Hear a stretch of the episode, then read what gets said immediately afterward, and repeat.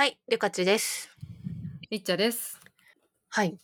最近話題なものといえば、りっちゃさんもうワクチン受けました？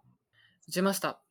ありがたいことに。素晴らしい。2回目も打ちましたか？いや、いやいや、まだ1回目だけ。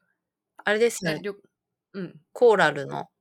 そう。えっと、うちは、あの、うちの会社で、えっとね、コーラルは、なんて言うんだろう、スタートアップ、スタートアップ企業って大体小さいけれど、うん。あの、職域接種って6月の頭ぐらいに政府がやるといった、うんうん。か職場でどんどんワクチン打ちなさいよってやつが、うんなんか1000人以上の企業対象だったんだよね。うんうんうん。で、なんかそれを受けるために、スタートアップ何社か集まって、合同でワクチン接種をしようっていう会を、コーラルキャピタルっていうベンチャーキャピタルがうん取りまとめてくれまして、で、うちの会社に、えー、と出資をしているアンリっていうベンチャーキャピタルさんが、そのコーラルに一緒にこうやるパートナーになってくれたおかげで、うん。それ経由で申し込んで、打ちました。いいなぁ。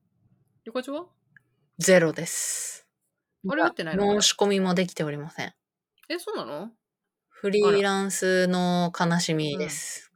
え、でもまだ在籍中でしょ？某緑の会社に。でも、あのー多分、うんその受付とかを会社メールでやってると思ってて、うんうん。会社メールにはもう入れないんで。あ、そうなの？アカウントもう削除されたんだ。そあら、まあうなんで。すよ。だから会社システム入れないんで、うん。予約ができない。そして、てんてんてんみたいな。う打てたのかと思ってた。いや、打てない。あらまなのあ。でそ、れは、ちょっと、わ私最近ワクチンブローカーと化してきたので、なんかいい情報が、情報を見つけたら転送しますね。あはい。この、あのー今、日本で一番立場の弱いフリーランスでも打てる方法があれば。そうね。まあこういう時フリーランスはなかなか、あれかな。え、でも職域接種はね、あれだよ。あの、仕事してる会社でもいいから、うちも、うちの会社の業務委託で仕事してる方とかも対象にして募集しましたよ。おじゃあ多分その微妙な時期に入っちゃったから、ああ、そう。確かにね、6月末退職の人はね、すごいタイミングが悪かった。この職域接種において。いやーでもこれさ、状況が変わんのがすごい早くてさ、はい。なんか、その私か、まあ、自分の会社で、その、なんだろう社、社員に呼びかけたりとかっていうのを、うんうんまあ、やっていたのもあっうんて、うん。なんか毎日ニュース見たり状況見たりいろいろしてたら、うんうん。あの、あとコーラルのあの副業でね、PR もちょっと関わってたんで、うんうんしてたら、なんか結構詳しくなったんですけど、ワクチン事情に。すごい。なんかね、職域接種は本当に、その6月の頭はさ、うん。あの、ワクチンはある。ただ、このデリ、なんていうの、デリバリーがうまくいってない状況だったわけですよ。日本全体として。はい。だから、もう民間、もうワクチン渡すから、民間でいい感じに打ってくれや、みたいな。感じで、どんどんこう、やるぜってなったらですね、うん。今度は民間のみんながこう気合を入れた結果、進みまくって、え？あの、えそうです、進みまくって、ワクチンの接種回数は今1日ですごい数になってるんだよね。うんうんうん。なんだっけ ?150 万とかだっけ？へになったんですけれども、あの進みすぎたおかげで、職域接種申し込んだ会社がもう パンクっていうかいっぱいになっちゃって、え。うん。あの、後半で申し込んだ人は、人とか会社は、なんかやっぱりもう、あの、よよ、なんていうの用意できませんでしたみたいになっちゃったりしてうんで、おみたいな職域接種やるはずだったのに、確保できなかったじゃんみたいな感じになっていて、やば。で、自治体もね、なんか、あのー、1回目打ったけど2回目のワクチン用意できるか分かりませんみたいなところとかちょっと出てきて、うん、それ聞きました。そう、ファイザーもね、とかが出てきて、で、人によってはその、だから今さ、人、しかも接種券届いてる区とか届いてない区があるので、うん今人によって何が最速かっていうのが全然違うわけですよ。あの自治体からクーポンが届いて、うんその大規模予約センターあ、大規模接種センタうん。ーを頑張って予約するのか、それとも家の近くのこうクリニックとかに行くのか、それともクリニックをキャンセル待ちをするのか、うん。それとも職域接種をなんとかのつてで探すのかみたいないろんなパターンがありまして、うん。まあいつかはね、みんなあの打てるんだけど数は絶対にあるから、はい。ただ、なんか結構今、どんどん後ろに、1回目の接種8月以降とかにどんどんなってくるとこもあるんじゃないかなというのが、はい、ここ数日の状況ですね。すげえ、詳しい。はい。詳しくなプロや。なんか、いや、ほんとまさにそれですね。なんか私は、区からもうクーポンみたいに届いてるんですけど、予約がまだなんですよね。あ、くん、あー、そっかそっか。あの年代別では、あれ？解放してるからじゃない、うん。だでもね、クーポンが今手元にあれば、あの、自分の住んでる区じゃない他のクリニックのキャンセル待ちとかでもね、行って打てるよ。え？そうなの？打てますよ。それが、またクーポンが手元になないと打てないのは職域接種だ。ん？ん？なくても打てるのは職域接種だけなんで、んだ。からあの、で、まだ世の中にはクーポンすら届いてない自治体も結構あるんですよ。世田谷区とか。若い人には届いてないんで、だから世田谷区のクリニックでキャンセル待ち枠をうまく見つけて、世田谷区民以外がそこに吸っていくと、あの、打てるとかそういう道もありますね、多分。ワクチンコンサルじゃないですか。そう、今、あの、短期的に相談されたら、あの、いい方法を紹介はできると思う。ちょっと確確保はできないけれども、うんうん戦略は立てられるかもしれない。すげえ。PR だけじゃなくてワクチンの戦略も立ててくれる。いえいえ、あの、わかんないけどね。全然、多分一週間後には状況変わってると思うので、うん。わかりませんが。まあでもちょっとほ、その他の区に行けるっていうのはめっちゃ朗報でした。そうだね。うんなんか接種券があるってことは、その、なんか誰に打ったかを管理することうんがまあ大事なわけなんだけど、うん。なんか職域接種がクーポンなくてよしってされてんのは、うんまあ会社だからわかるやろっていう、うんうんうん。社員ぐらい管理してるやろっていうもとことに基づいて、うんうん。クーポンなしでも打てるってなってるんで、はいそれ以外はクーポンないと打てないんだよね。ちなみに、あの、はい。先、あ先々週ぐらいに、あの、財布落としたのうん、そうだ。で、そうだ。あの、保険証は？がございませんのですが、そあられでも打つことは可能でしょうか？え、保険証、え、保険証いるんじゃないかな。終わいった。る気が、え、え、どうだろう。私が打った時は必要だったけど、ちょっとこれわからん。このパターン初めて聞いた。ちょっと、今もう人権がほとんどないんで、保険証とマイナンバーカードの両方ない。マジで？それは人権ないね。はい。なのでま、ずい。そうなんですよ。で、またしかも保険証に関しては7月の14で、うん。あの、切り替えなんですよね。あのー会社のものを、はい。うん。そこからまた送付してもらわなきゃいけないんで、うん。ちょっとね、日本最遅の可能性ある。あと10日か。保はい。険は、あの、任意継続するの？前の会社のやつを。はい。します。ああ、じゃあでも割とすぐ届くんじゃない？かな。保険証はた確かに最悪その保険証、保険証を発行してるその、多分 ITS とかだと思うんだけど、はいそこに行けば、あの、正式に保険証を発行するまでつなぎの書書みたいな書書類があって、うんうんうん。それをね、多分、多分即日発行できんじゃないかな。お最悪必要だったら、あの、なんだっけな、雇用保険費保険者証証明、なんだっけ、取得証明書みたいなやつがあるんで、多分取れるんじゃないでしょうありがとうございます。か。なんとか生きていきたい。そうね。まあ、でもワクチン打てる場所が、いや、ほんと日に日にこう状況が変わるなっていうのを、でもね、やっぱ情報戦だね、本当に。うん。なんか、あの、コロナになってそんなことばっかだなってすごい思いますね。そうだね。うんまあ、要は情報戦ですわ。要は情報戦。うん。だから、ね、ぼーっとしてると本当に乗り遅れちゃうというか、打てないなっていう感じ。そうだよね。でも世の中の会社もさ、うんなんか、なんだろう、私が関わってる会社は割と、なんか迅速に動いたりとか、うんうんうん結構早めに打ってる、うんうまあ、打てるようにこう会社側がいろいろ頑張ってしているところが多いなと思ってて、うんうん。なんかまあ結構普段からもうそういう社員の健康とか、うん結構、なんだろう、配慮してる感じのうん。うん。会社がやっぱり早いなと思ってて、うんうん。でも、でも世世の全体というか別に自分のこう、すごく知ってるところを一歩超えると、うん。なんか、え、全然会社からの案内なんて何もないよ、みたいな。実際で、まあ多分そのうち打てるから本当9月とかかな、みたいなうんうんうん人もむしろ大半ぐらいなんで、うんうん。なんかやっぱ差が全然、下手したらこう最初から半年ぐらいの差が、差がつく、ついちゃうなって思ってますね。いやー、これまだ、わかんない。その、私はその、本当に詳しくないので、うん、うん。わかんないですけど、う、2回目終わってない人はほとんどじゃないですか。うんうん。だからまだなんか、うちの会社はまだだな、みたいな感じの平和だけど、うん。なんか、打った人は、なんか、旅行行けて、とか、うんうん打った人だけで飲み会とか始まって、みたいなのになると、そうね。みんな、うん多分、うん。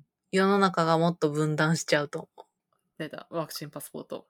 うん。なんか、それでなんか企業とかがす、やっぱり売り上げが欲しいから、終わった人は、みたい、割引みたいにするじゃないですか。あーなく自分のせいで終わってないわけじゃないのにみたいなるな、そうね絶対。うん、うん。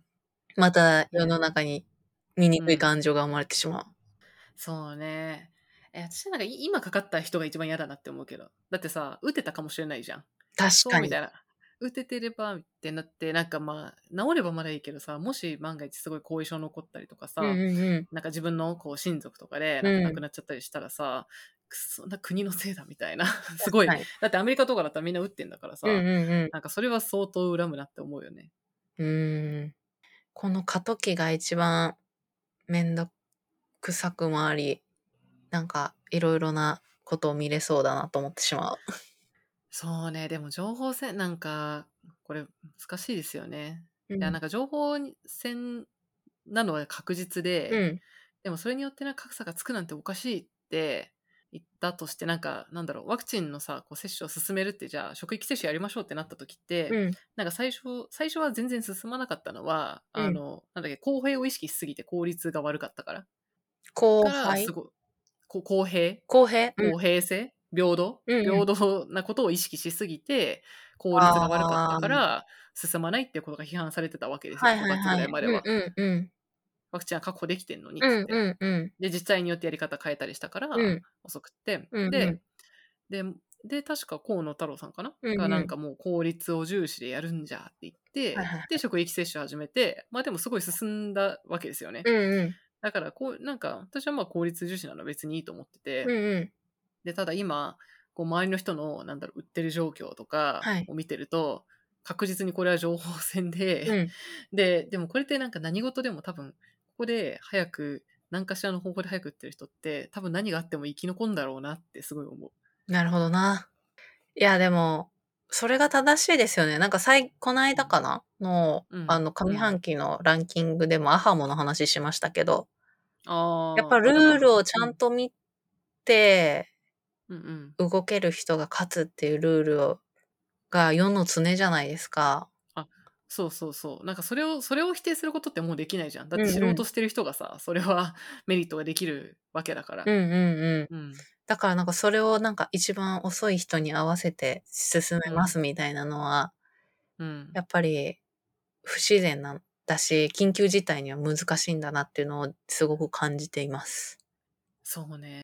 いや、これ多分災害とかだったとしてさ、あっちに逃げればか、大丈夫だみたいなうんうんう情報とかっても結局こういうところでもあると思うんだよね。ん。なるほど。なんだ、判断力とか、うんうんうん。あの、情報網なり、うんうん。なんか、こう、真偽を見極める力みたいなところが、うんすごいこう、問われるわけですけども、うん。そうね。まあ、ただな、まあでもやっぱ自分の周りを見てて、じゃあ、なんだろう。うーん、でもやっぱり社会的地位が高そうな人とか偉そうな人、偉そうってあの、え偉いうん。地位にありそうな人とかは、なんだかんだね、そういうネットワークとかで早くワクチン打ってる気がして、なんかね、まあもちろんその感度が高いから、あの、いい仕事的にもこういいとこにいるっていうのと、こう表裏一体なんだけど、うんうんうんすごいね、うわーって思うんだよな。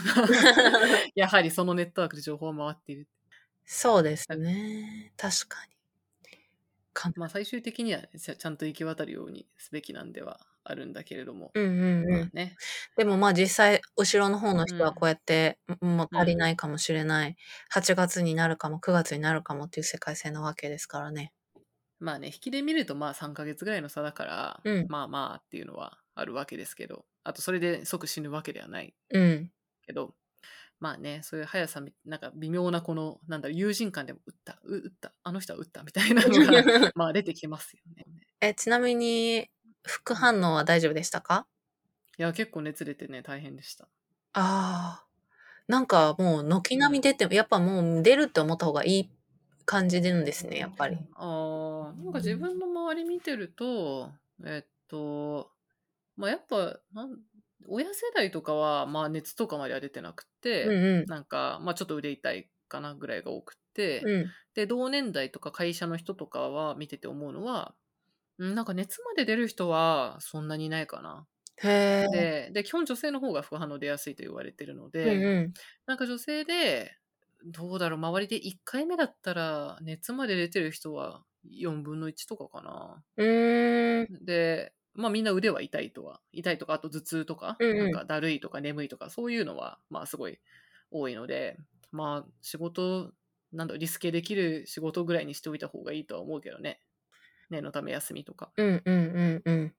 で、2回目はなんかもっと、2回目は結構な確率で熱出ると女性は言われているので、あの若い女性はね、なんか、そうね、ちょっともう ほぼ休みにしとこうって思ってるけど。へーいやー、ほんと、なんかでも、みんな結構、この間も、うんあのうん、会う予定だった人が熱でリスケになったりして、ああ、そっかそっか。うん、結構いるなっていうイメージ。えーでもすごい辛かった。なんか、久々にこんな辛いと思った。えー、なんのは。熱でなんかで？えーそうそう、なんかね、あの、私は基本的にあの、う打って、う打つ方が絶対いいと思ってるんで、うんあの、怖がらせたいわけじゃないんですけど、うんうん。えっとね、打って、あの、みんな結構直後に痛くなかったとか言うけど、直後は大丈夫なんですよ。直後に出るもんじゃないんで、うん。えっと、10 12時間後とかから大体出る人が多いと思うんだけど、私は夕方の5時くらいに打って、うんえっと、で、夜はまあ痛い、腕、腕ちょっと痛いなぐらいだったんだけど、なんか朝の5時ぐらいにすごい寒気で目が覚めて、ね寒みたいになって、で、なんか眠いから朦朧としてるんだけど、めっちゃ寒って毛布をかぶって もう一回寝たんだけど、で、明け方になったら30、えー、37.5とかかな。うんうん。で、あ、熱じゃんと思って、で、えっと、すっごいだるかったので、で、カロナール家にあったから、うんうん。飲んで、もう一回寝て、で、なんか薬効いてる間はちょっと下がったんだけど、うんうん。で、多少仕事したりしてたんだけど、なんか薬切れた隣にまた熱が38度くらいになって、すごいだるいし、なんか腕めっちゃ痛いし、全身だるいし、うんうん何もできない。でもちょっと頭は冴えてるからなんか眠くもないみたいな、うんうんうんす。ごい、なんか、すごい辛かった一日。そうなんで後半でだ。後半はちょっともう仕事、なんかミーティングちょっとかちょっと悪いんですけど、リスケさせてもらって、うん。寝てたかな。で、えーっと、次の日の朝うんうん。朝かな？になったら治った。ええなるほどな。いやー、ちょっと、今まで、まあ、うんいつか打てればいいやぐらいに思っちゃっててたので、うんうん。ちょっと早めに打と あ、でもそうな、なんか私は逆にこう、いや、え、打てるなら一刻も早く打ちたいんだけどって結構思ってるタイプなんだけど、う。うんなんか人によってさ、全然違うよね。その、うん。ノリとういうか、切羽詰まり度というか。ん。なんか、周りの反応を見てから打とうって思ってました。えー、そうなんだ。うん。私、基本なんかね、すごい、あのコロナを経て思ったんだけど、うん。まず基本的に医療とか科学をすごい信じているっていうのがベースにあって、ああ。えなんかじ結構子供の頃入院とかよくしてたからかもしれないけど、うん基本発展してるから大丈夫やろっていう、うんうん。科科学への信奉と、あとなんかね、楽観的なんだよね。なんかへーあんまり、なんかし心配とかそんなにないというか、うんいや、辛いんだけど、別に、まあ、大丈夫やろ、みたいな。なんか全全然気になんなかった。いや、私多分、なんだろう、結構そういうの、うん。結構きつく当たってきたタイプ、なんか、なんかこう治療とかすると、は副作用めっちゃ出るみたいなタイプだったんで、へえ。そう、そうなんだ。うん、うん。なんか薬とかも飲むと副作用出たりとか、体へがー強くないのがなぜなのかわかんないですけど、特に小さい時よく出てたから、うんうん。ちょっと一旦様子見って感じでした。そうなんだ。うん。へえ。やっぱで経験私あのダーマダーマペンとかもさ、はいあの美容医療だけど、うんうんやってなんかまあ大丈夫やろみたいな軽い気持ちだったらめちゃくちゃ赤く腫れ 多分普通の人よりめっちゃ腫れて、うんうん。すごい大変だったんだけど、うんうん。なんかこうこういうところあるんだよななんかやって 割と見切り発車みたいなああ、なんか私今その、ちょううど今ダームペンを予約してるんですけど、うんうん今でも大丈夫かなってめっちゃ思ってますもん。予約したけど。そうなんだ半えー、一年意外と慎重だねそこは以上前から狙ってて、うんいやーでも怖いなーみたいな思って予約したけどまだ、うんまだうじうじしてますからね。えー、私多分思い立って3日後ぐらいにやって、めっちゃ、あっか、やばいなってななったけど、まあ、過ぎたら忘れたぐらい の 気持ちだわ。やっぱ気持ち、ベースのね、体験、医療へ、医療とかその体に何かすることへの、もう、そうねスタンスがありますね。うん。そう、そんな気がした。うん。自分でも思っあのワクチン打った時にすごい思ったもん。なんか、いや、副反応怖、なんか怖そうとか様子を見ようって言ってる人が結構周りに多かったから、うんいや、思ったことなかったなと思って。思ったこともない。それはすいや、な。いやなったらさ、まあ、その時考えようみたいなすご感じだったね。い。いやいや、私もまだ、まだ様子見たいぐらいですもん。そうなんだ。うん。へえー、そっか。まあでも、いつかは打つじゃん？そうですね。いつかは打つじゃんと思ったうんらなんか、うん。え、あれかも、なんか陣痛とかもさ、うんまあ、陣痛はね、無痛分娩があのできるから、うんうん。あの無痛にしようとか思うけど、うんうんなんか痛い、なんか遅かれ早かれやんなきゃいけないなら別にどっちでもいいみたいな気持ち。なるほど。そうだね。いや何なんだろうなんかコロナのワクチンに関しては、なんか、ちょっと待ったらもっと副反応が薄いワクチンとか出ないのかなっていう夢な。物語をあ。なるほどね。うん。ああ、そういう、それは確かにね。うん。そうね。あの、最初ファイザーがいいって言われてたのにさ、うん今なんかモデルナの方が、あの、なんだっけ、何株だっけ、デルタ株への、うんうん。かあの抗体が強いかもしれないとか言われて、今わかんのみたいな、後になって変わってくることちょっとあるからね。そう。などなど、ちょっと慎重になっておりました。そっか。うん。あーまあでも納得してから受けた方がいいとは思うんですけれど。いや、まあでも今言われて、まあ確かに、あの、いつか打たなきゃいけないし、私も災害で死 にたくないなって思った。そうそうそう。本気でいや探してみいや、今だってコロナになったら、打っとけばよかったってなるって。確かに、もうちょっとね、早く夏が来ちゃうから。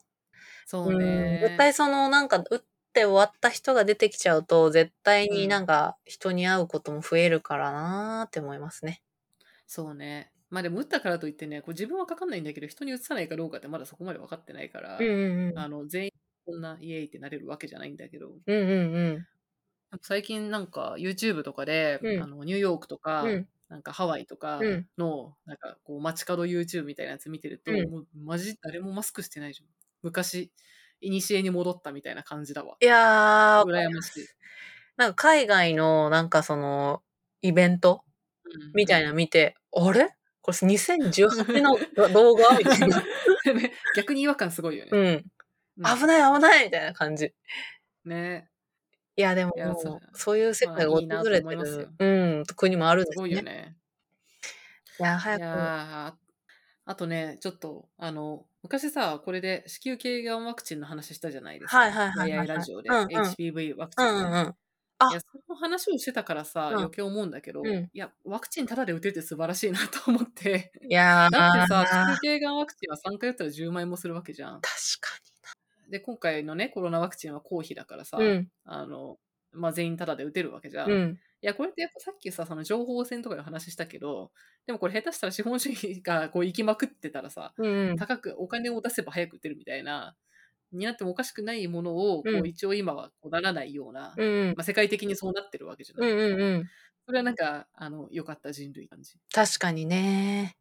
それを主張しな、する人も今んとこ見てないから、税金払ってるやつが先に打たせろみたいな人いないから。確かにね、高額納税者なんだから先に打たせろみたいなね。俺らの税金で売ってんだろうがみたいな人いないからな。うんうん。そん、すごい、まだ人類には希望が残っていた。そうお金って面に関してはね、なんかそれで、いや普通の医療は差がつくわけじゃん。がん治療とかってさ。うんうんうん。まあまあ多少ね、あの多少は、まあ、保険で結構カバーされるからあれだけど、なんか先端医療とか、うん。やっぱお金によって制約ができる、できてしまうことっていうのが世の中にさ、医療に関してはいっぱいあるわけで、はい。不妊治療とかもそうだし、うん。その面でこう、今回は、まあ基本お金によっては差はできないっていうのは、なんか、まあ、控除というか、社会はちゃんとしてんだなって、うんうんうコロナワクチンを打ち終わった後に思い、ん。いやー、よかった。まだ人類は希望が残っていた。控除、うん。自助、なんだっけ、自助、控除。自助控除共助。菅さんのスローガンですね。へー。知ら 覚えてない。言ってたよ。最近言ってないけど。いやー私政治に関してはマジで疎いんで。確かにだんだんなんか私も別に詳しくなかったけどだんだんなんか分かるようになってわニュース見て分かるようになってきたから年かもしれない。うーん、でもなんか、マジでコロナの前とかはあんまりなんか、政治知らなくてもじ人生に何の影響もねえなって感じだったんで。うん。でもなんかコロナになって、うんああ、やっぱ日本人住んでんだとか思ったり、確かに。日本のそうそうね。こういうところに不満ってななっちゃって、うんやっとうん。選挙、お恥ずかしながら選挙に行くようになったので、えー今まで行ってなかったのか。はい、私は意識低々の民なので、まあ、地方から来た人ってあんまあれなんだっけ。住民票移してなかったりするのもあるよね。あ、そうですね。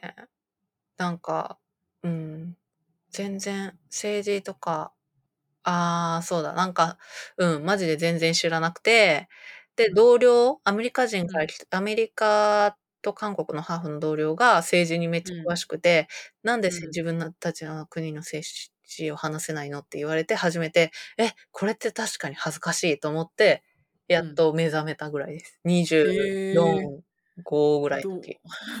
同僚すごいね。インフルエンスしてますね。意識高かった。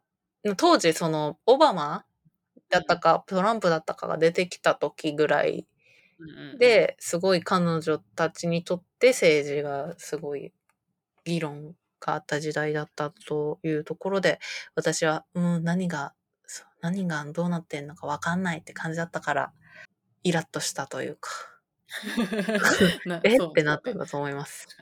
うんそうですね。まあ、都議選もありましたけれども。うん。だんだん、ちょっと私が今度は誰かにインフルエンスできればいいなと思っております。確かに。そっか。インフルエンサーだったし。はい。インフルエンサーとして。外食たね行ってきた様子を写真撮ってあげました。投票行って。まあ、都議選はまだあれですけど、あの、衆院選がね、今年はありますからね。ね。いやさてどうなるか。ー、うん。コロナでたくさん国に対して思うことがあった人も多いはずなので。うんなんか、そうね、確かに投票率上がりそうだね。家にいるし。うん。ねえ、でも今回めっちゃ低かったから。え、そうなの？そうなんだ。うん、投票率低かったはず。えー、みんなの考えてることはわ雨からん雨だからかな。いや、はい、そうだと思います。土砂降りだったからじゃないかな。ね。それな気がします。なので、次回はちょっと高いといいなと思っております。はい。はい。じゃあ、ちょっとそのうち政治の話もしてみますか。頑張るぞ勉強します。はい はい、じゃあ今回はこの辺で。はい。はい。というわけで、やいやいラジオでは、えー皆さんからのお便りを随時募集しています。えー概要欄に、えー Google フォームのリンクが載っているので、そこからお便りをいただければ嬉しいです。お便り以外の、えっと、感想なども、えーハッシュタグやいやいラジオをつけて、ツイッターなどでつぶやいてくだされば、いつも見ているので、すごく嬉しいです。皆さんからの、えー感想やお便りお待ちしています。